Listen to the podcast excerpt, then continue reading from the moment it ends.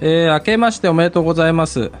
えー、ハードボールド読書探偵局です。はい。 なんかあれだな。忘れてるな、ノリを。いや、それはわかんないよ、もう。まあ、乃木くんのこの放尿音を聞くと、ああ、懐かしいな、なんて、えー思ったりはするんですけど。えー、まあ、我々もね、まあ、令和の、えー染之助染太郎と言われてますから、あー何は何とも、正月はめでたく、おめでとうございまえすーおめでとうございますということでね、あれなんですけども、えーまあ、特にね、えー言うことが今ございませんよ。えーまあ、一応状況を説明しておくと、去年末に平成怪奇小説傑作集3うんの編う者ん解説をね、うん実は撮っていたと。途中まで。ああ、そうそうそう、撮ってましたね。あのー、3回ぐらい撮ってた。2、3回撮ったよね。 そうそうそうそう。そのた頭めにかあらの、ね。あのラブコメ並みの邪魔がね。邪魔が、わーっつってな、まあ、その、近所の工事の音だったり、まあ、なんだったり、かんだったり、まあ、時間の問題だったりとかでね。えー、だからね、去年12月、解説まであればね、えー気持ちよく新年を迎えられると思ったら、そうあの、なんだかんだで、えーこんなずれ込んで、まあ、さらにもう1ヶ月ぐらい話してないから、もう話し方忘れちゃったから、 あの、弊社会社後回ししてくれ って、えー自分の方からお願いしてですね、えーまあ今日は、あの、えーオリンピックに対するね、えー不満を言うって いう、まあ、そういうまあ感じなんです、けとど。りあえず今日は新年ということ新年第一発目ということで雑談をねそうなんですよ。軽くして、まあ雑談をでしてね。平成怪奇小説傑作集の解説は、まあ、次回あたりで、うんまあ次回、そうっすね。まあ、まあ来週かどうせまた数日後ですよえー取れるかどうか分かりませんけど、まあそんな感じでやっていこうと思いますよ。はいはいえーということでですね、えーまあオリンピック のいやもうオリンピックの話題しか頭の中今ないからさまああのそんなことないだろうさっき思い出したんだろそうさっき思い出して乃木君と久々に話して、えーまあオリンピックね、えー国立こう競技場が土俵になるっていうう、話を やめなさいや乃め木くんながさいしてて、あ怖いな、乃木く ん。やっぱ年を超えると、なんか発言が過激になって怖いな、なんてね。完全言にったんです完全にあなたが言ったことですけど けねどある種ねえ日本の母標になっちゃうよっていうこれ日本の目標、すごまあ、い言い社換え会派なですよ。社発言会ですよ派な、社会派ですよ、あれがね。えーまあそんなこと言ってたそんですんけなどもことはあっちゃいかんとですよでもどうすだって今さ、まあえー本当言うとね、実は今1月18日なんですよ。まあ、今、あのこれ聞いてる人たちは、あ、元旦に撮ってるなってね、 あの騙されたと思うんですけど、 なんともう18日なんですね。えーねえでも、どうすんだろうね、やるのかな、やるって言ってますけどねねえうんどうすんだろうね。でも意外とその、まあ、こうなる前はさ、うんまあ、こうなる前も、あのー金かけすぎだ問題だ、なんだかんだ、まあのーでも今考えるとさ、去年の今頃って、あれだよね、あのーなんだっけな、水泳水泳、なんかさ、マラソトライアスロンか。うんトライアスロンの競技会場の海が、えー汚水で汚染されてるみたいなさ、ああなんかそんなあだったからそねのぐらい、そのぐらいのなんかさ、うんあのー肌感だったよね。だから、まあまあまあ反対派そうそうそもそも多かったんでいやもっとねあ、まあ、金かけすぎだとかでもねあの海の汚染がどうのこうのっていう話ぐらいだったのにもう誰もそんなこと言わないもんねうん、 まあねねもうちょっと巨大なものがねえねえ かぶさってしまったから上からかぶさっちゃったから、うんもうそんなどころじゃないっていう話でもかぶさったといえどそういうものも、ななんていうかこううやむやとかなかったことにしてもいけないんだけどねこれまででも完全に定期完全になかったことにいやでもそれ悪い癖であのちゃんとこれまで提起されたことは全部あのとどめておいてでね、ねえうん、考えないといけないんですよ、うねんえやってますけどもねえー最近調子どうなんだいのぎくんはささっきあのさっき話したことを年末年始まさた繰り返し、えーまあ 違うよまあ毎年私は年末年始ってのは大体体の調子が悪いんですよ、 それはでもさっき聞いたからいいかいやいや2億人の人たちは初めて聞あくんです2よ億の人たちがいや違う違うその年末年始ねどんな、あのー文学やねその芸術に触れたのかってそういうことを聞きたいわけだよ私はさああでもねハイソサイティなさ いやいポッやいドやキャストなんだからそんな体の調子が運動しなくて寒いんでなんてさもうそんなあの40間近のねおっさんトークが私は聞きたくないわけですよ身につまされるから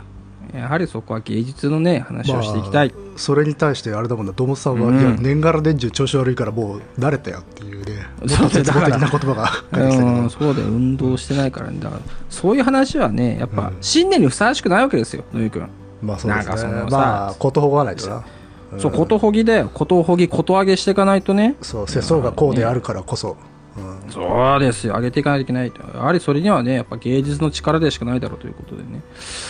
えー、なんか見たかい見たり読んだり聞いたりしたかいああ年末年始マジで摂取してないなああそうなのあーうん あのフリープレイで「トゥームレーダー」があったから それをダウンロードしてシコシコやっていたぐらいですかねあったなああのーシャドウなんだっけプレステのねあとあれモモルドールなんだっけあの指輪物語のやつでしょあとはシャドウなんちゃああらー他のえ他のフリープレイああ違うか違う違う違うあのトゥームレイダーのやつのシャドウのやつか、ーそうそううそうえあれが最新作あれが最新で最終かなそうそれをなんかやってたぐらいですよ、あのー意外とパブリが救えにってやつねそうそうそうそう、ねでもやっぱし私は初期やってたからさ、ああもう全然違うゲームだなって感じ、あのープレステのねいやまあそうじゃないだってポリポリしてたさあの頃に比べればねうん、うんそんなもんですよ、そうですよあのさあのーはい正月久々に話して「おなじさん」っつってさ「あートゥームレイダーかな」ってさあの中学生の会話だよ フリープレイのさしかもフリープレイのゲームやってましたって中学生の会話だからいやさだってさサイバーパンクもさうんダウンロード再開しないしさいやいやまあそうだけどさあのーイメージフォーラムに出るようなさ映画見ましたみたいなさそういうないのかおだっ堅いやつこがさういうきねこういう事態になってしまったしで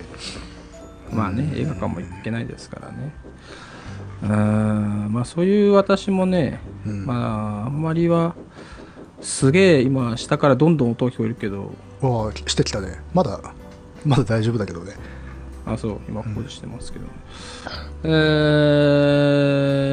ー送迎文庫が今熱いっていうことをねのあーやってますねあなたキャッチしてですねうんあのー典型が降りてきたんですよ正月ねあのー初夢うんあってあるじゃないですかあの 1, 一富士2二鷹鷹三三なすびうんだっけうんそしたら4番目に草原文庫が出てきてさ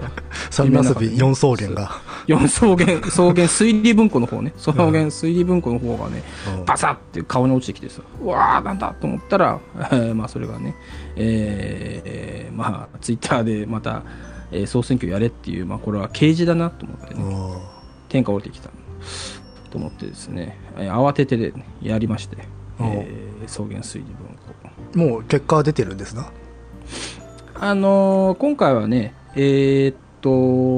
と、まあ、最近はそういうふうにしてなかった最近はそういうふうにしてなかったというのもあれだけどあのーまず得票を募ってですねうん3日間、3日間で1人、え1日1ツイート、まあ、3票、えー上げていいですよとでそれで集まった中で、えー上位 4, 4作品をまた今あのアンケート機能を使ってですね、えー決選投票だっつって今なるほど、えー流してる最中ですね。で今、なう決戦投票中で、えー今日の7時、まあ、18日のね、えー午後7時に、えー結果が分かるという、まあ、そんな感じなんです。なるほどうんちなみにその今決選投票が行われている作品は、はい。えー、とですね、あのーまず一番得票が多かったのが、えー空飛ぶ馬、あのー北村薫さんの、うんえー私シリーズっていうやつね。これね、えー私も読んだことなかったんだけども、えーが、まあ、得票1でで2番がね、えー黒ゴケグモの会、えーうんアイザック、えーアジモフのね、うんえー黒ゴケで、えーその次は招かざる客たちのビュッフェうんで、えーまあ、最後が「あ愛知郎」シリーズおーいやこんなのがなってるねなかなかこうんう意外意外でもないのかでもあどうだろうねいやあまてかかあのーなんていうか草原推理文庫ってさ僕の場合全集とかの方が読んでいるから、単品だとあんまり想像がつかないっていうのはそういえばありましたわまあねえっ、と今ちょっと乃木さんに、えー表のリストの、えーサイトを送りましてうんまあ、それを見ながら話しますけども、えー前週だとねやっぱラブクラフトが、うんえー全体で言うと123456まあ6位ぐらいかな56位に入ってるのかなうんあとは、えー日本短編小説全集とかさ、うんそうね、えー我らががね平成回帰小説傑作集とかまあそういうのも入ってるしあまあだからブラウン神父とかやっぱしこう古典のイメージが強いっすよね、そうそうあとまあシリーズものねそうそうそ強いのうはそやうっぱ、うんだって上位だってシリーズものね4つ作品の中で3つはシリーズものだからさ黒王家も、ああ一郎も、まあ、その人の小市民とかもそうだしね確かにこういう中でポーゼン集とか、うんそうそういうのは選びにくいような、うん多分よ多くの人は読んでるけれどっていうそうねやっぱまあそのつってもねまあ私のそのツイッターパワーの限界を考えるとさまあねあのファンのどれだけリーチできてるかっていうのはまあかなり微妙なところだからさうんまあ、さらに3日間だからね。だから、まあ、これが全てってわけではないだろうけども。まあでも、やっぱ結構、あれだね、北村薫さんの空飛ぶ馬とか、思い入れある人多いんだなって、結構、俺意外だったな、これは。うんまあ自分がね、これ読めてないっていうのもあったけどさ、あ、これが来るんだな、みたいなね。六宮姫君も入ってますねそうそうそう。まあそこら辺合算してね、うんあの、やったんだけど、まあちょっとリストの中に入れちゃってるかもしれないけどね。まあでもまあ大大御所ですからね、うん。うん、まあ、俺の予想だとブラウン神父かなと思ってたんだけどね、まああそのまあ、4位との差はそこまでないからあれだけどさ、まあ、自分が好きなやつだとブラウン神父あたりかなと思ったけど意外とあ愛知郎が、うんあのね 伸ばしてたのはあそうかって、まあ、自分もねこれ好きなんですよだから全然あれだったけどあなんかね、えー意外だったなと、まあ、招かざる客たちのビュッフェもねこれ読んだことないんだよね名前は聞いてたけど、まあ、この辺はあーこのリストなかなかね、まあ、自分にとってはかなり良かったなって感じましたねなるほどガイドになり得る、あそうそうそうそう意外とそのまあ送迎だと恐怖ホラーファンタジーはさうんまあいっぱいあるけど割とさ網羅できる数数なのよねその把握できるっていうかねうんで SF の方はもともとずっと集めてたから大体把握してたんだけどうん、推理はね意外とちょっとそうだね、まあ、これからっていう感じだったから、個人的にはね、えー非常に助かったなっていう感じがするんだよね。う野ん井君は、どれかなんかあるかい気になる。まあやっぱし個人的にはこう孤島の鬼が単品で入ってるのは嬉しいですよね。ああ、ほとんど、ね。あとそうこそうのえこの事件っていうのはあれかなうん。これどれだ大川翔平の事件大で花すか商品、そうそうそうあそあう。いやここのれもいいですよね。この間かうん、この間でもないけど、わかんないけどさ、復刊したんだよね、確かね。ああそういうことか。真相、うん、とかもあったりして。あよかったね。あとシーラッハ入ってなかったっけシーラッハってなんだシーラッハの、えー、と犯罪あったかなちょっとあ入ってる入ってる。うん、これもねシいいーラッハですよね。へえーー、と今2票のところに入入ってますね。あ、本当へえ。まあ、これがね、えーどうなるか楽しみですけどね。あそうか赤口化けも総連整理か。あ、そうそうそう。うん赤口化け、えーミステリー版100円の孤独日本版的なやつね。うんあれ面白いよね。うんまあ、そのミステリーのオチとしてはまあまあまあどうか、まあ、そんなになんかそんなそれを求めてはいないからねミステリー的には大落ちって感じじゃないんだけどね、うんそのでもいわゆるね、うんマジックリアリズムそうねジャパン版としては、まあ、代表格というか代表格だよね、あれはね。あの目録も入ってんねあ、そうそう、目録ね、ちょっと1票しか入れてないけど、これ、2人くらい言ってたかな。まあ、でも、そうそうそう、ちょっとカウント、あれだったけど。うんまあ、目録が草原推理文庫かって、かなり、あの、まあまあ まな一回悩んでね、とりあえず一つだけ書いておこうかと思ってね載せてますけど、でも意外とね、あの草原推理めんどくさいんですよ。あの、もともとさ、あ、うん、あの、SF、草原 SF って、草原推理の中の一つ、一ジャンルだったからさ、あ9番だとね、あの、今だと、まあ、その、草原 SF で、まあ、カテゴライズされるけど、昔だと草原推理文庫 SF みたいな書かれ方されててさ、あ、うん、 SF ロゴが入ってるそういうのもあったりしてねそれを弾いたりさあとは草原ライブラリねうんうんミステリーっぽいけどこれライブラリだなみたいなやつも弾いたり意外とね結そういう構手間ボーダーが曖昧なんだな そうそうそうあとはあのゲームブックも入るっていうね そうだね草原推理だからそうゲームブックも入る、まああの一応ツイッター上ではその総目録の420ページまでが草原推理とカウントしますっていう、まあ、そそんなれ感じでねこそドルアガとかそうそうそうソーサリーとか入ってるけどねあドルアガ展入覧会ってんのだ絵とかね、うんうんとかはあのゲームブックの方だね、ああはあはあこうやって見るとなかなかうん、面白いですねそうそうそうそう、なんかこう早川とかさ今までやったやつだと、なんとなく上位って想像がつきやすかったんだけど、うんうん、まあね確かにこれはねまあどうなるか分かりませんけど、まあ、うんあの典型が降りてきたんでねえいやってやりましてうん、いいんじゃないですか、うんうん、これを全部読んでいけばいいんですねまあそうっすね、えー上から順に読んでって、えーポッドキャストで話せばいいだけです 大大変だな俺、鬼のような、えーあれですけども、えーじゃあ今日はこの辺り ではは早っどうして本当あれだもなノリを忘れたな本当にあのだってしょうがないよだってさ、あのカナリアだってさ、うんあの歌を忘れたカナリアは さあの横になんだ同じさ鳥かごにちゃんとホウホケキョって鳴けるなんだ鳥をさ置いてさうん鳴き方を覚えさせるわけじゃないうん鳥もさだからやっぱ俺だって忘れちゃったんだからさそれはしょうがない よあなんのカかゴに入れてもらわないと去年はもう泉のごとくトークが溢れていたのによ、もうないないあのー今工事の音まあ今マイクでも拾っちゃってると思うけどさうんあのとかあのトンカチの音してると思うんでドンドンドンってねでもなんか割とこうマイルドだよカツカツカツってぐらいで、うん、でやっぱりこっちがねさそれがあのトカトントンって聞こえてるわけねおお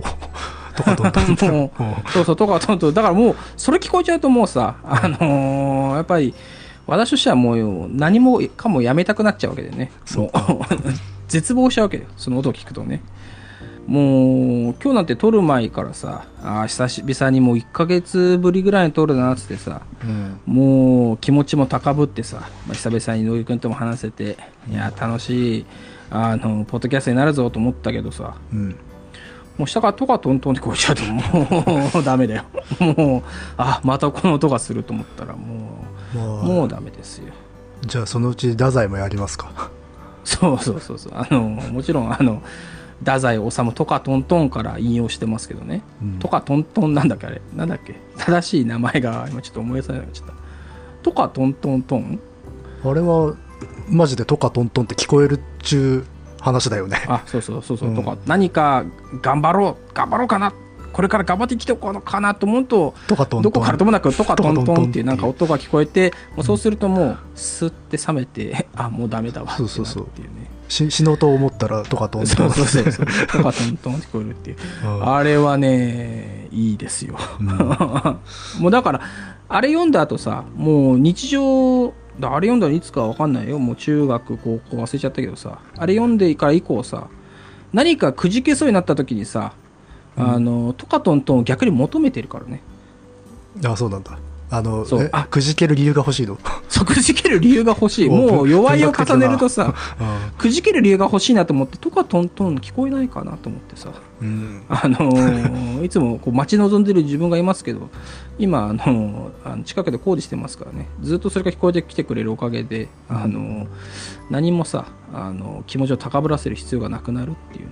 えーそういう状況に今おりますけどまあまあでも今後は太宰もね取り上げてもいいと思 うよえ古典枠として古典枠まあそうね古典あの枠やってもいいんだけどね芥川をやった枠だよ芥川やったわあれは大変なんだよねあの あれはねあのさでもあれですよやっぱその古典やるときはさあのー一丁噛みしづらいじゃない んそうかいいんそうだよなんかさ、えだってほら超短い短編とか結構あるじゃん日本まは、あ、そうだけどさ特に、うんなんかこう間違ったこと言えないなと思っちゃうよね間違ったことって何、うんそれ解釈とかあね、そのそうだよやっぱいろんな人たちがさうんこうもまあうすでにいろんな解釈研究をねされ尽くしてる研究してそうされ尽くしてるわけだからさうんあのーなんか言いづらいですよやっぱり、まあそれはそれじ芥ゃないです川か龍之介はスティーブン・キングでをパクったとかさ、うんあのー いやいやそれはもういいでしょだって時空超 えてる時空超えてるのは全然ありでしょあ時空を超えてるのはいいんだそうそうでそうそうもじゃあ大丈夫か、じゃあうん太宰はあの何をあのパクったかっつうのちょっとね、あのーちょっとスティーブン・キングの作品を全部読んで探さなきゃいけないんだよ ねあの基本的に全ての源泉はスティーブン・キングなんだなスティーブ・キングにあるから。それはもうだって、あの、村上春樹が証明してるよ。 あの、村上春樹を見て、あ、これスティーブ・キングからパクったな、みたいなのをさ、うんあの、感じる時ありますからね。あの、特に海辺のカフカ読んだ時にさ、あの、あ、これスティーブ・キングだなってすごい感じてさ、そあの、それ以降ね、あの、すべての小説はスティーブ・キングからパクってる。時空を超えてって思ってる から。おそらく、あの、トカトントンも、まあ、何かな。何からパクってんだろうな。ペットセメタリーあたりから、なんか ね、えー引用してるんじゃないかな と思うんですけどね。うどうどうしたらあんなえーあの、太宰がほら、あのー庭にさ、あの、犬の死体を埋める、あの、話を多分、ペットセメタリーから、あの、引用してるんじゃないかなそんとな思うんで話すあっけたどかねねまあ、そういうふうにですね、えーなんとか、えースティーブ・キングとね日本の古典を結びつけていきたい、まあ、そういうふうに、まあ、今年は考えてるんですけど まあとはだからあの言いつつだよ、うん作品は溜まってるんだけどな、やるべき作品はまあちょっとまあそうね、えーでもあれじゃない平成回帰解説と、えー100文字とカメリと3つでしょであと2つえーっと「よぎりの船」とうん「マジック・フォー・ビギナーズ」が溜まってるから、まあ5個だよ5個5個5作品、って感じで、ね、それをねうんちゃちゃっとちゃちゃっとやりますよまあ、ちゃちゃっとね。 ちゃちゃっとねえーちゃんとやるよできるちゃかんとどうかは、うんえーわかりませんけど。えーまあ、そんなことだけど。だからそういうことをね、えー私はね、だから野井君に聞きたかったのはね、まあ、いろいろまあ言いましたけど、本題から言えばですよ、あの、野井君に聞きたいのは、今年をどういうふうなね、あの、目標を持って生きてるのかっていうことをね、 野井君には聞きたいわけですよ、私は、なね。んかいろんなところで目標を聞かれてさほんと困っちゃうよねあそうなのなんで、え なんで聞かれんの目標。あ、あっちの、あれか、あの、カイサルの方で聞かれたのでも今年はどうしますみ たいなまあだから言うことがないんだよだってそうさそうそうそういやこれ多く世間もそうなんだよね今年はどうって、別にそんと気になってる人はいないんだよねないないない全然ないよだからしょうがないあのしょうがねえから、えー今年の目標聞きますよっていうことになっちゃうまあでもカエサルで言ってるのはしょうがないなじゃああのー去年の目標は何だったか教えてもらっていいですかね 去年の目標去年の目標だよなんかあったのえかちょっとおいちょっと普段と違う種類の仕事もしてみようかなって思ったけどあんまりできなかったよね結果ねああいうことになっちゃったから、まあそうだよね乃木くん、まあ乃木くん中間みんなね、んえー大変な状況ですけどもですよあーねもうそれ言ったらもうさうんそうだね。としか言いようがないよね。うん、まあ今年はあれでも まあちょっと待ってて、でもちょっと待って、でもさ、うんあれじゃない去年あったことを振り返ればいいんじゃないポッドキャスト的に。ああそうねああそれがらしいっちゃらしいか、まあ普ら通しそういいでうしょのは年末にやるのかもしれないけどまあでもほら大丈夫だよ。あの、今年末ですって言えばいいんだからさ。あ実は今回はあそのうそう収録ですみたいないつ 収もそ録うですけど。まあいつもそうだけ ど。えー、だからね、えー今2020年12月、えー31日で、えーそろそろあの日付変更線またぎそうですけどもって言っとけばさ、あの、聞いてる人たちはほら、わかんないから騙されちゃうからさ。えーまあそんなことをね、えー言いながらですよ。うんうんでも去年何やってたんだっけね去年何やってたんだっけ去年多分ラジオやってたよ 黙るだよいやまあそうだね絶句しちゃったけど、去年何かあったっけ去年何かあったっけいやああなたが何をしていたかは知らないよあなたは随分サイト作ったりああさ、まあそうねサイト作ったりしたけどうん、それを随分傾注してたじゃないのまあそうねうんまああでもあれ出したかポッドキャストアワード出したんじゃないああそうそういえばあれどうなったんだ出っしてけポッドキャストアワードは結局何がどうなったんだっけあれはたんだあれは何だっけあれどうな わったかんないわかんないですけどなんだっけ何何かが取ったんだよ ねそうだよで授賞式はできなかったんじゃなかったかな多分、あコロナでうんでもさポッドキャストなんだから別に授賞式もさあの ねねえで別にね一応今年もやるやってるんでしょあやってえやってるってどういうこともう始まってんの始まっ2011てんじゃないのがあそうなんだあ本当だポッドキャストアワード2020開催2020開催っていうのが12月に発表されてるからあそういうことなんだまあだからやっ2020年度のやつをってことなんだねなるほどね まあ、だからやっぱしこう去年ほどのこうなんていううんのタイムラインとかで見かけないんだよね、今回はねまあそのまあ一発目外しちゃったからってことなのかな分からんけどねうんえでもすごいそうそうたるメンツだよほらそうなんで選すか考委員はあえー石井ひかるさんとかね、えー日本放送エンターテインメント開発プロデューサー、あ 知らなえいね、ー石川よし石川よしきさんは予防医学研究者の石川よしきさんも来てますから今年だからさもうなんかあれじゃない結局さあのーコロナ禍にフォーカスしたポッドキャストが取られるんじゃないこれはそそんなそんなポッドキャストあるんですか いやわかんないけどでもあんじゃない医学系ポッドキャストとかあんじゃない科学系ポッドキャストへーだって予防医学研究者がだってポッドキャストをあの選考すんのみたいなさーまあ何故みたいなのが市川さやさんがねおられるじゃないですかおー市川さんあはいはいはいまあ、あとラジオで言えばやっぱ秀島文香さんなんかはねベテランですよまあまあへえあのね、昔よく JWAVE, JWAVE で聞いてましたよ、この人の声は。あ乃木くん JWAVE 聞くの昔ね、うん、すごいなへえ今はもう全く聞かないけどね。 JWAVE ね、んあとは、えーバズフィードジャパンの 人バズフィードジャパンの人ってあそれうかこれは今年今年じゃないあ、そうなんだ。うんあてかもうさエントリー終わってんじゃん終わってるね。なんだエントリー終わってんじゃん今出そうかなと思ったらもう終わって んじゃん遅すぎでしょ。いやだってなんかさもうちょっとなんかあそうなんだ終わってますよ残念出とけばね我々なんてもううん去年なんか取ったに違いないと思うけどいや残念ですねていうか、オタクがい見ているのは、去年のじゃなくて、今年のなの今年のじゃないだって2020って書いてあるよいや、今年選ばれるんだから、に21じゃないの。いやそうそうそう思ったけど公開だって2020年12月18日ってなってるけどあれ違うのかなあ本当だ。2021年3月上旬発表って書いてあるね。でしょうん。だから今年のやつを今年をあそうか去去年のやつを今年発表ってこと去年の優秀なやつをってことか。へえ、そうなんだ。えー、まあ、我々には関係ないです よう。ーんまあね、えーやってますけどうーんなるほどねまあ、これもあまり膨らまずって感じだな。いやそりゃそうでしょだってもう喋り方が分かんないもんリハビリしようぜ、リハビリ。 いやあれだなこ今回がリハビリですよ1時間ぐらい温めとけばよかったな。い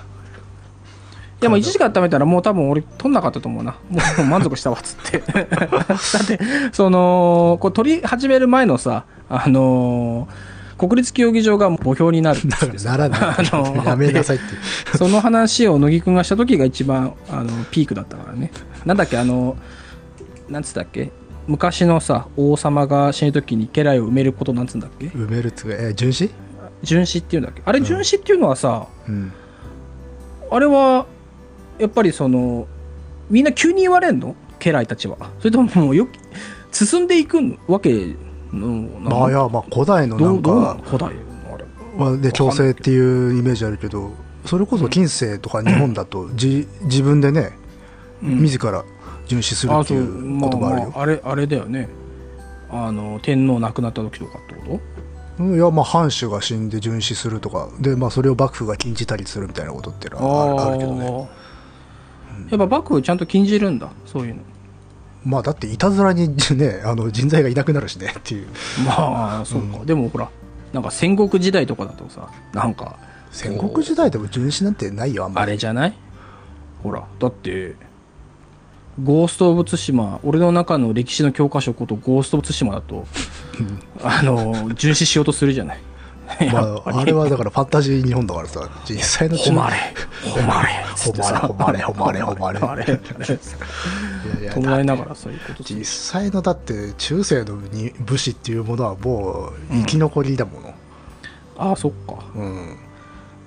ほどていうかむしろメリットがない主君であれば切り捨てるしね、あそう戦国時代もう戦国までもう鎌倉時代とかもそうだし戦国時代もそうよ、あらもううんまあ、ただついてきますせあのー生まれた時は別でもじゃないんだ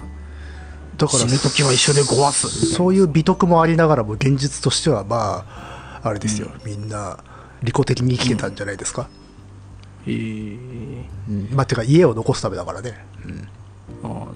どねなんでいきなり純真な話になるんだと思ってますよ聞いてる人いやはそれはやっぱ乃木くんがさあの国立競技場があの墓標だっていうからええそうなんだじゃあ周りにいるやつはみんなあれかい一緒に回るのかいっつってさまあそういう話だったんだけどねいやいやいやいやまあちょっとあれだね、えーっと、オリンピックの話はもうやめよう。ええあのー最近ですね、えーまあ、私もその、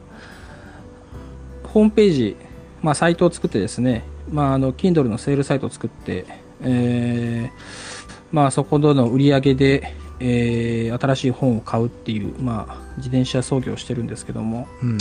あのーまあ、サイトを作るにも、まあ、いろいろ技術がいるなってさ、うんまあ、思って、えーまあ、いろいろまあ勉強あ、あのー弱いを重ねても手習いということでね、えーやってるんですけども、あのー意外とさ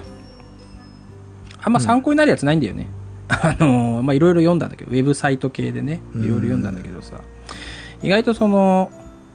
なんつうのかないわゆる CSS っていうかさ、うんまあその組み方とかね、まああとワードプレスでこう作りましょうとか、まあ見栄えのいいやり方みたいなのはあるけどさ、うんまあ自分が今やってるみたいに、えーまあ Kindle の新刊とかね、まあセールサイトで、えー売り上げを上げる方法なんてダイレクトな、あーまあね、本はまあないわけでさ、うんまあ、あったとしても、まあ、もうすでにやられてることが書かれているから、あーまあ、それを今更ね、えー8年遅れで追いかけても、なかなかしんどいなと思ってね。うんまあ、それでさ、えー私、うーん本を売る技術っていう本をね、買いましたよ。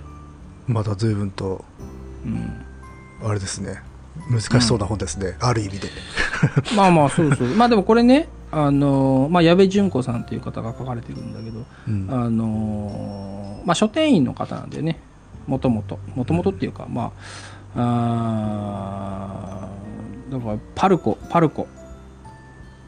ブックセンター、うんあとは、えーリブロ。うんだから渋谷店のリブロの店長、リブロ、池袋本店とかさ、まさに有名最どこ前だよ線だそうそうそう、うんだから本当、バリバリの人でさ。うんああそ本を売るってそっちの本を売るってあことかそうそうそうそう小売りで売本当るにという小売で、うんその本屋さんが売るだから今はねあちょっと今はそうしなかったけどあの本とってあるじゃないですかえーっと、あのウェブでねウェブ電子書籍とか本が買えるとか、えー本との、まあ在庫うん検索とかもできるかな、そうそうそう、うんまあそこに携わってみたいねあーコンテンツ作成に携わるなっていうまあでもあでも言われるとそうだなと思うんだけど本あのアマゾンまあ Kindle と本とのあ比較で、まあ、本とは、えー本屋で、まあ、Kindle は倉庫だみたいな言われ方するけどあーまあそうね、まあ確かにそうなんだよね。うんあのー、ほんとね、まあ、Kindle のセール追いかけ始めて6ヶ月半年ぐらいだけど、まあ、Kindle ね、もう、フェアとかもさ、もう、おざなりなんだよね。あそうなんかその、そうそう、あのー専用ページみたいなのがあるんだよ。まあ、うん Kindle にもセールのね、専用ページっていうのが作られるんだけど、あのね、なんか、ちょうど自分が去年6月ぐらいからサイトを作り始めたんだけど、そのあたりからどうもね、その、セールサイトを公式で作らなくなってきたみたいでね、Amazon はね。うん、なぜか理由はわかんない。それはマンパワー的な問題なのか、うんまあセールで売っても、えー、Amazon 的には美味しくないからやらないからなのかわかんないけどあのね全然やらなくてね大変なんですよあの追いかけるのがそうかそうか探さないといけないのそうかそうそうだからねなんとなくルールがあってさうん、あのー他のサイトで値下げをしてるときはあ Amazon も下げてるみたいなのがあってねまあ、はいいいこれはまあ大体そうなんだけどうんあーだから本ととか、まあ、ebooks とか見て、えーとまあ、セール情報出たなと思ったら Amazon の方チェックしてうんで何も書かれてないけど値段が下がってるなと思ったらあこれセール始まってるなということで、えーサイトの方に一個一個まとめていくっていうすごいステルスセールなんだなあステルスセールなんで、うんあのただここら辺もねあの Amazon API っていうまあそのデータ流してるからそれを使って事前にまあ分かる人はそこから情報抽出して並べるっていうのはできるんだけどさまああの私そんなどあの技術ありませんのでメコピでねあの本とのサイト ebooks 見てあれこれやってんのっつったら Amazon 見て、えー一個一個並べていくっていう作業してるんですけ大ども変だね大変ですよ大変だし、あのーそのサイトがさ、あのーちょっと話本の話入ってなずれちゃうけど、あのーまあ、Google でスピードテストができるんですよ、うん、うんまあ、サイトの速度はどのくらい出るか、まあ、表示速度とかね、まあ、どのくらい出るか、えーまあ、0から100までで、まあ、指数出してくれるんだけど昨日測ったら5しか出てなくてさうん100のうちねだからもう誰もこんな見ねえじゃねえかバカ野郎と思ってさ、あの昨日慌てていろんな機能を消してさあのなんとか35ぐらいまで出るようにしたけどさあまあそんな感じでね、まあ、作ってるんですけどもだからまあちょっとなんか、まあ、勉強ね、えーせにあかんなと思ってまあウェブサイトの本ばっか見ててもまあなかなか2番煎じ3番煎じやって辛いなと思ったのでまああえてねえーまあこう本を本屋さんでさーうんまあ、本をどうやって売るのかなみたいな売ってたのかなっていうのをまあ読んで、えーまあ、サイトになんとかエッセンスを落とし込みたいなと思って読んでたんもでうすよ勉強熱心だねそうですよあの私なんて本当勉強の塊勉強の鬼だからね、そうえーやっぱりねやってますけどまあでもそのまあなかなかこれすごいなと思ったのはさうんえーっとまあ本のまあなんつうのかなあのめめんめんちんっていうんですかめ面で積んでるとかあるじゃないですか、まあはいはいそううん棚じゃなくてね、まあ、フェア台みたいなさ新刊コーナーとか話題の本コーナーみたいなのって本屋さん行くと必ずあるし、うんまあ、我々も結構そこを見たりするじゃないですか、うんまあ、本好きならねで、まあ、この人、まあ、この本のね、まあ、方が言うにはねあのもう毎日ねちょっとずつ変えてるっていうねああそうそうそうそう結構あんまり意識しないと同じだとわか思んっなちいゃわかんうなけれいどそうそうそうだけどね結構ね細かく変えてるらしいのねでなんでかっていうとやっぱその毎日来たくなるような店作りをせにゃいかんみたいなことをね、まあ、おっしゃっててさうんだから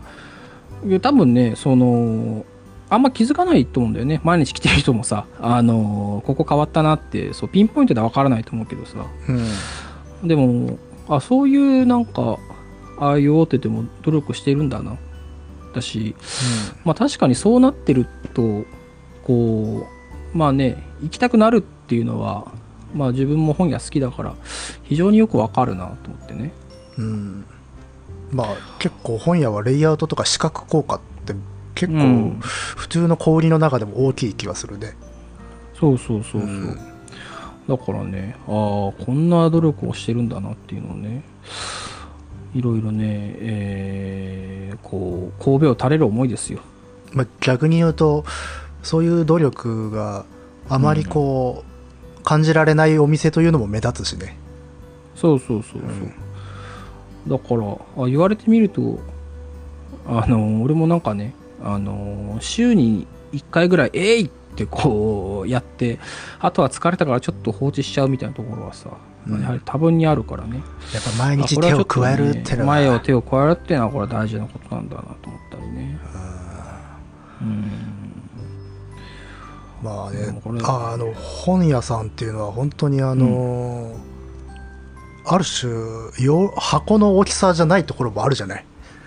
うんそうねうん、ここ小さいんだけど妙に壺にはまるんだよなっていうお店らしそいうねそうそう、んあるあるあるあのなんか絶対ラインナッそうプ多いなみたいなね在庫はそんなに多くないはずなのになぜか多いように見えるっていうお店あるんだよねあるねまあ、もちろんそあれ自分の思考がフィットしてるからなんだけどうんただそういうのってほらあれ地域差地域性とかも考えたりするじゃんラインナップってそうだね、ううんん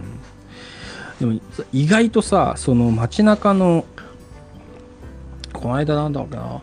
まあちょっと電車23個隣のとこ駅隣のとこで入ったらさ意外と千曲川でのメンチンパワーがあるとこがあってさああなちょっと珍しい感じもするけどねそうそうそう、でもこんな何でもない街でそれやっていけんのかっていうさああまあそれはもうドキドキ感もあったりしてねあれなのかな店主の思考なのか、いやそうじゃないだから思わずねあの店主に言いたかったよ「いけますか?」ってさあーこの面この面の揃いでいけますかすごいだって平成回帰も並んでて本当平成回帰とかさ、なんか、うん、そまこら辺もな、町柄があるとかではないんだいやわかんないだって普通のだってさそんなそれがハマる町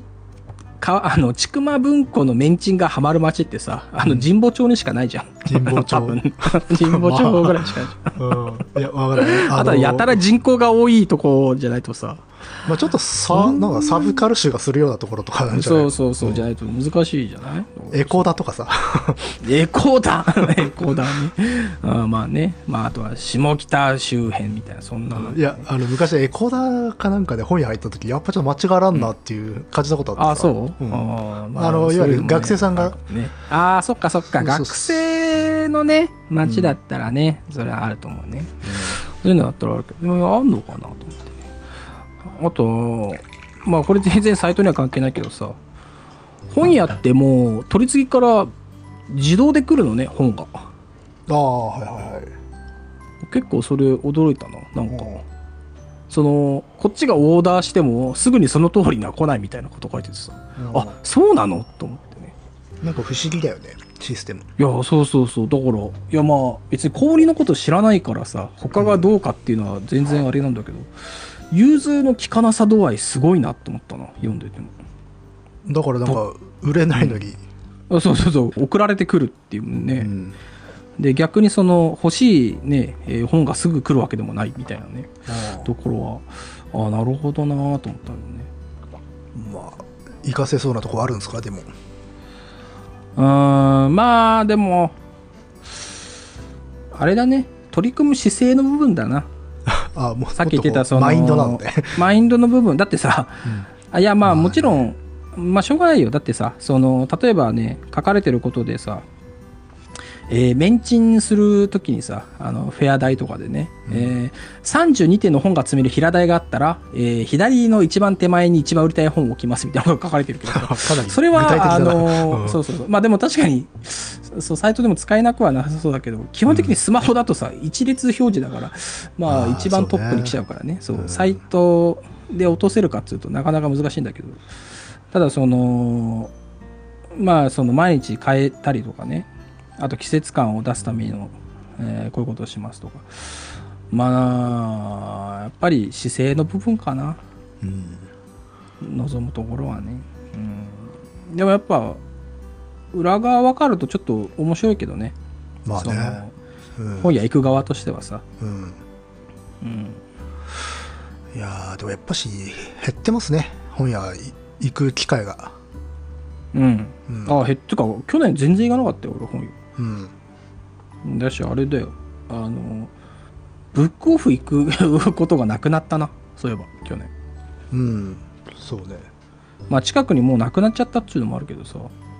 あとやっぱこうピンポイントで買うことが多くなってしまって、うんうん、もう目当てのものが分かっているっていうようなねまあそうね、うんまあまあ俺もあとはもう Kindle で買うようになっちゃったからなうんうんなかなかすごい私あれなんですよねうんあの本とかさうん結構ボロボロにしてしまう方なのよ読み込むからってこと読み込むとかあと結構過酷な環境で読んでることが多いんでああ雪山とか雪山 雪山とか、まあ、山持ってったりとかあとあーまはいあ、風呂で読んだりとか、風呂で読むの紙の本をそうまあほらえだから ししわしわになりますよええうんでもなんかあれだななんかちょっと 乃木くんの入浴シーンを今想像しなきゃいけなくなるからちょっと今厳しかったっすねまあだからそうあの今ちょっとね言うのためらったんだけど、一瞬ね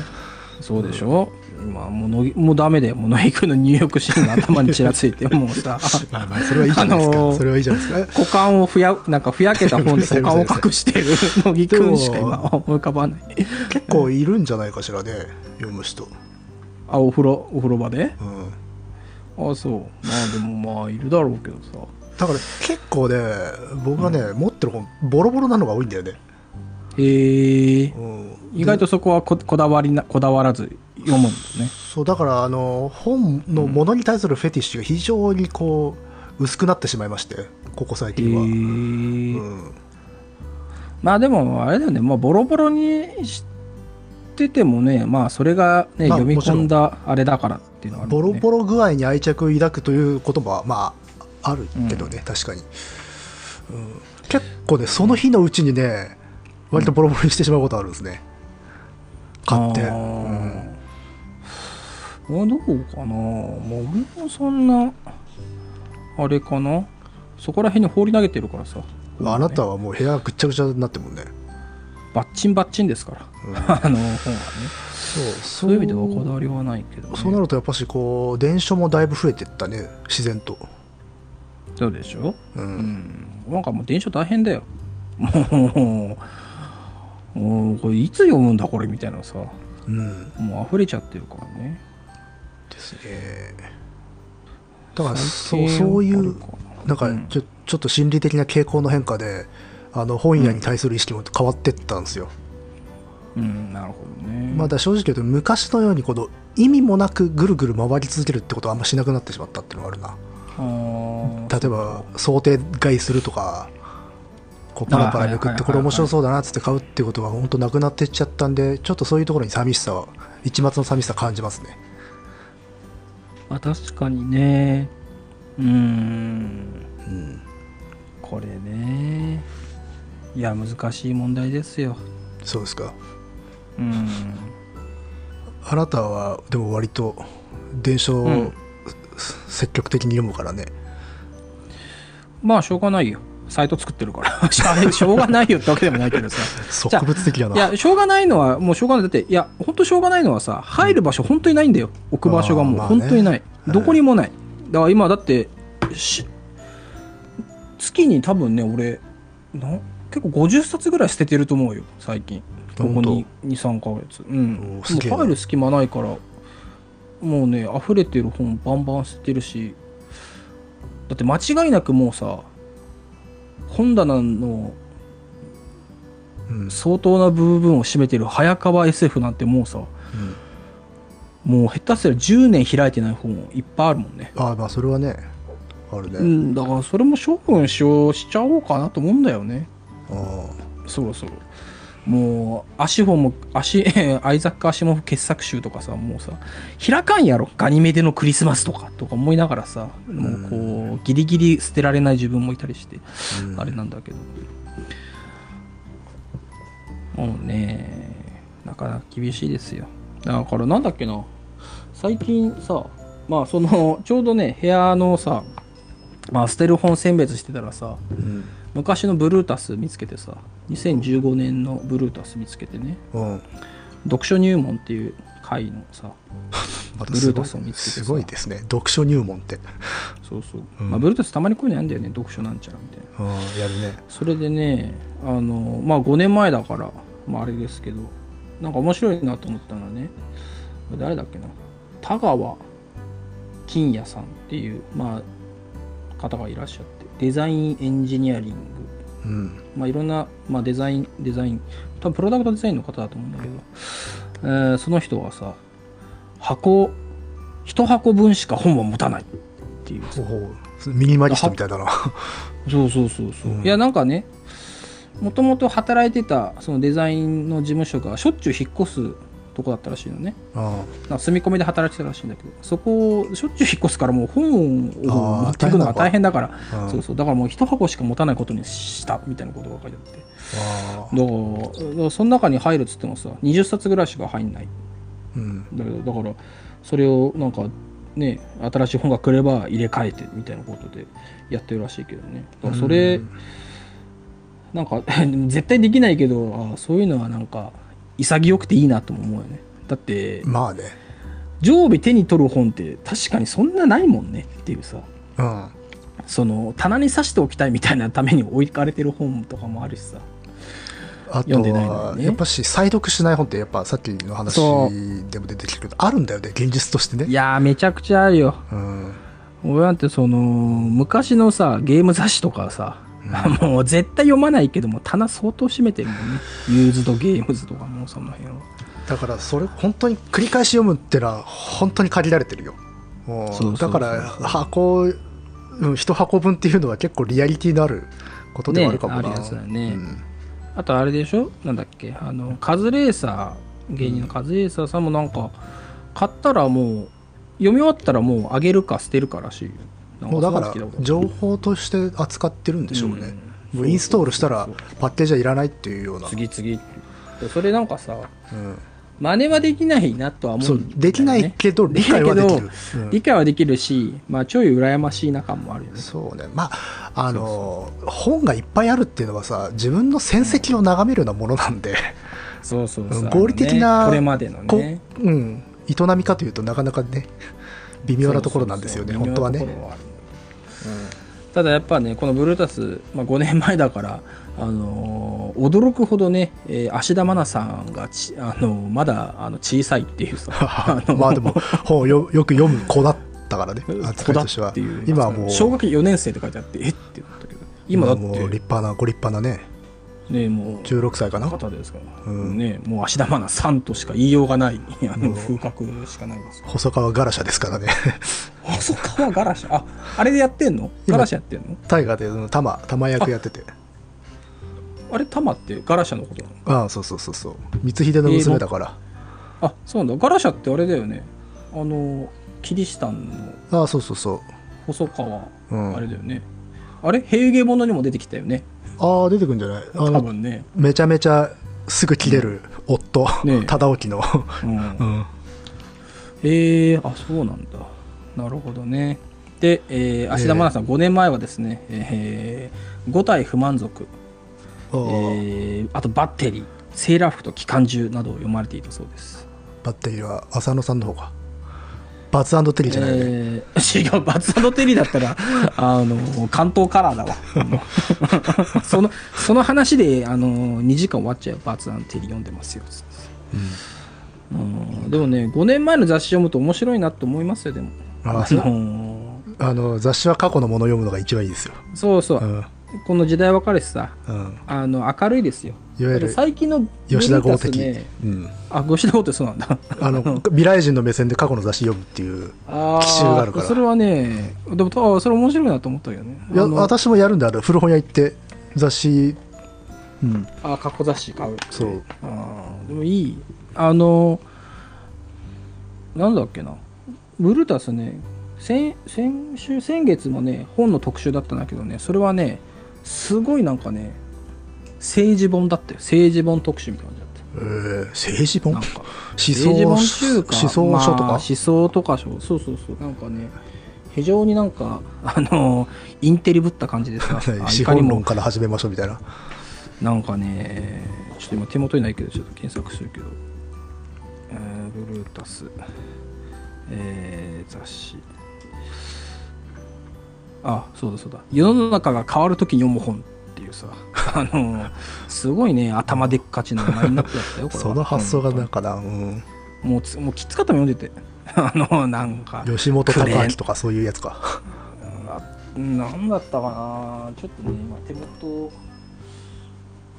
パッと出てこないんだけどさでもなんか読んでてねもう読む気ないぐらいなくなるぐらいね なんかくれえなと思ってさ あの発想がくれえなと思ってさ読む気なかったけど、あ、の5年前の読書入門はさ、まあまあまあ明るいですよ明るいっていうかまあ、まあ入門ですからね。入門だしさいやーなんかすごい全然オリンピックやれそうじゃんみたいな感じしてるようんそんなこと何も書かれてないけどさ。 5年前だってそんなないい世相だったとは思えないけれど、まあ、今に比べりゃってことか。そうそう今に比べりゃまだマシだったなっていうさ、うんそういう感じはしますよ。なるほ どな。そうで。だって嫌でしょ世の中が変わるときに読む本みたいなさ、その特集自体が。 そうなかいなうかしんどいじゃんそういう発想自体はちょっとあんま好きで はないね。でしょだって目次でひどいですよ。ひどいですよって言っちゃいけないと思うんだけどひどいですよってことはないよえー豊かになるために資本主義を脱する。えー国、民族、言語、境界線を越え、世界とどうつながるか。おうで現代の炭鉱のカナリアはホラー作品であるでもこれなんか しょっちゅう言われてるような感じですおるううーんまあそんなことをね、まあ、えー世界が変わ書るいてますよ時に読むっていうよりかはそういうものを読んで世界を変えていきましょうが本来だったんじゃないのかって思うけどね、うんうん、まあだってじゃあ誰が変えるんだって話じゃないだしそもそもだって世界なんてしょっちゅう変わってんだからさあいいこと言うねそういうことだよでしょ、もうインテリだからインテリだからつい言っちゃうけどさ 俺私はインテリだからつい俺インテリだからってすごいな パワーワ俺イーンドテだリ な、あのさあのそれでインテリで思い出したんだけどさうん、これ言ったかなあのあれ話したかなえ去年「男はつらいよ」の50作目を見たら泣いちゃったって話はああし知って知ってましたよ、うんあいい話だったよあじゃあれはいいやあいいんだじゃ あいいやなんでだってあそれだってほうあれ話放送したんだっけ放送というかポッドキャストで流したもうその話はしてたけどでもそれがどうインテリとつながるんだいえいやだってインテリといえばさやっぱ男はあの虎次郎のあの差し詰めお前はインテリかっていう そさこそこだけかつながっちゃうからすごいがっかりししたわでしょ、うんだからまあもうこれ以上は言えないんだけど、うん えでも まあでもあの人本売ってんだからねそうだよ本ってるよインテリだよ、あそっかそこもあ繋がったな今そこつながりましてトラジロが本を売ってるから野茂さんもそうだよあれかサイトやってんだな、うん、そうだよ叩き売りですよ本もねだってあのサイバあのー銀銀座のデパートに行けばさ、2000、3000くだらない品物が Kindle なら今50%オフっつってんだから、すげえ なササイバー的やだサイバー的やで、本当に、いやそうですよ、ついにっつってさ、 あのーね、銀座のデパート行けばですよ、お白い紅を塗ったお姉ちゃんが、 あのー2000、3000円と売り子をしてますっつってさ、あー今日ここにいていてくださった皆さん、幸運だっつってね。いやー今、でも Kindle だったら50%オフ。いいっすさよらにこちらは50%ポイント還元だっつってね。えいやーインターネットだからこそこれから風天が求められ るね、ーそうですよ。インターネット風天ですよ。ここはね。えー、ということでね、お渡りよろしいかな。なんなんとも言えねえ なんと放も言えねえ放慢な 豊満なね、まあ、感じでしたけども。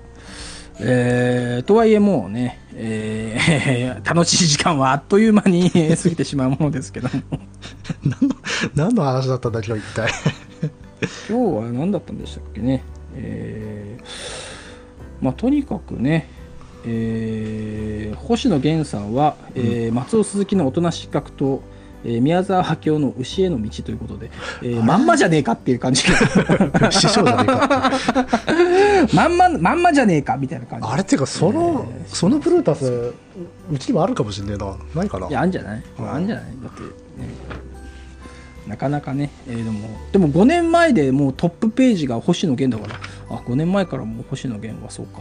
あもうそんな経つか、えートップスーパースケベタイムがうん、ねえもう酒ロックがねまあだってあの人結構前にもう本出してたしね出した出したうんなんか色出してたもんねでもさ酒ロックがね まあ、酒ロックはね。うん。まさかこうここまでこ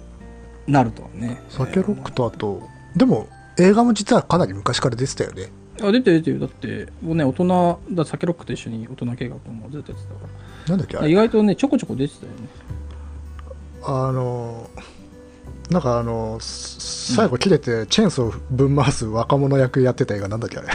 知らねえなそれは それはあの地獄のあれじゃなくて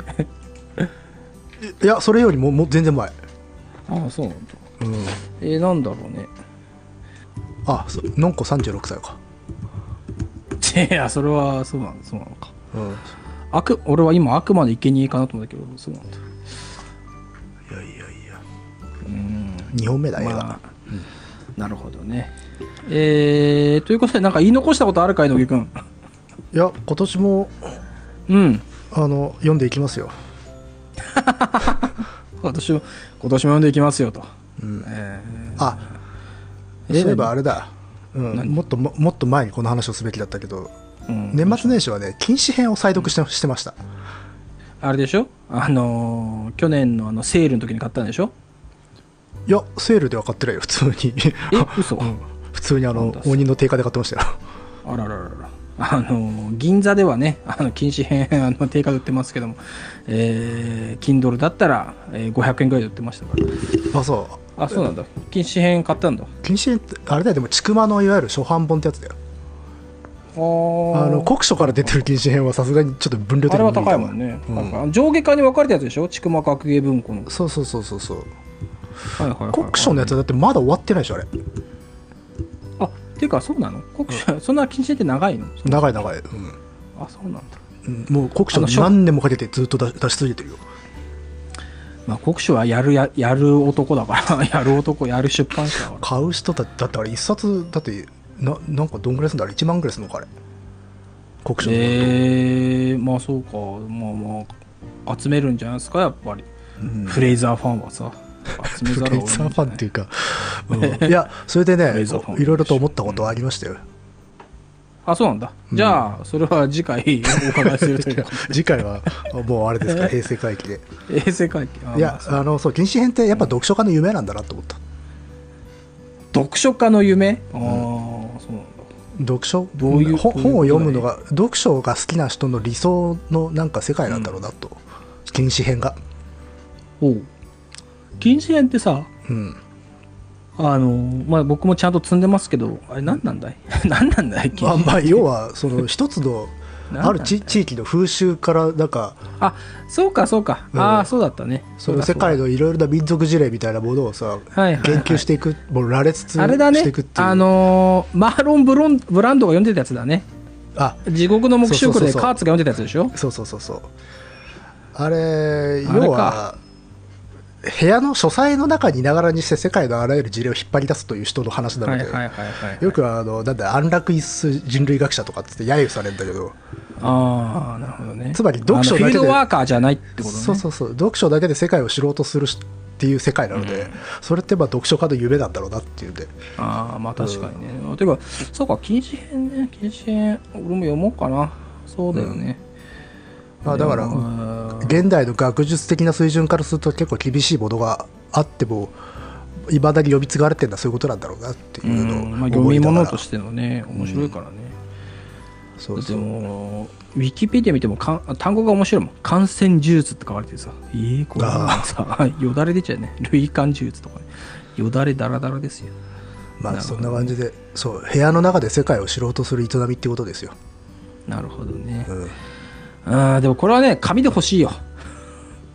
あまあでもそれこそフェティッシュだよな禁止 編いやー禁止編こそね刺しておきたいよね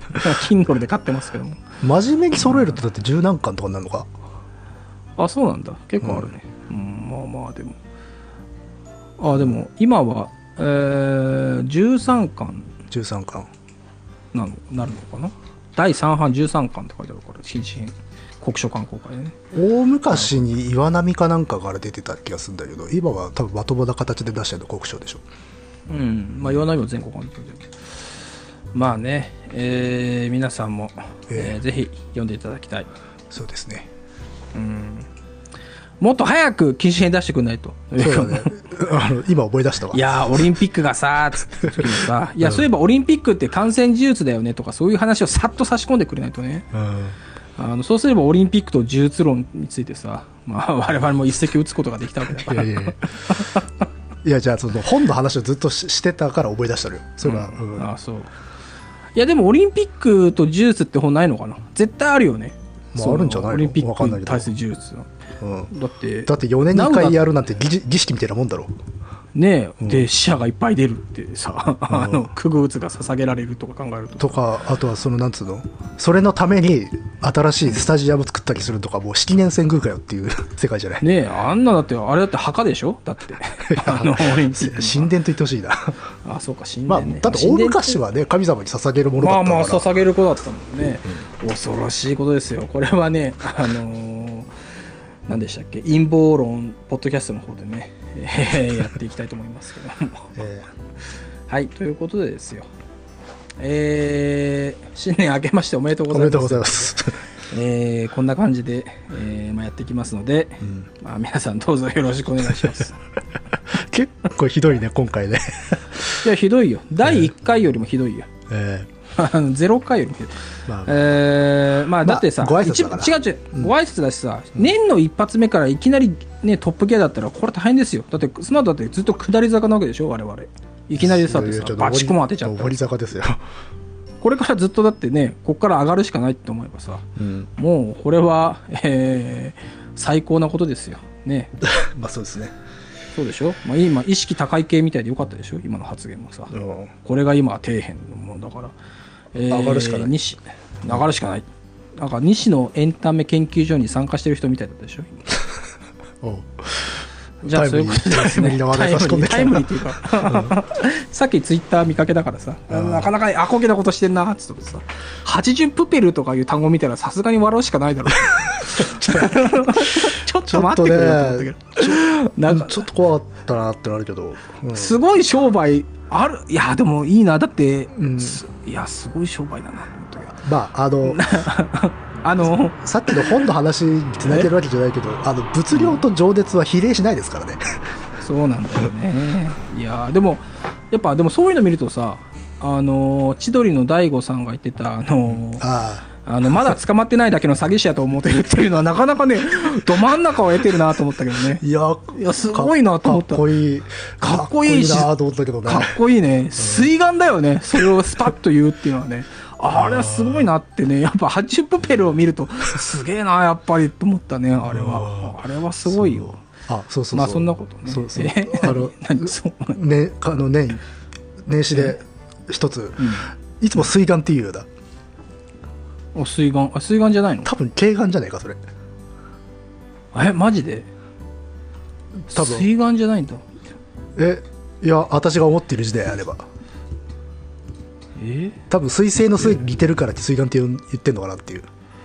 いや俺多分ね酔っ払った目の方のがんの言ってると思うあ、そっち。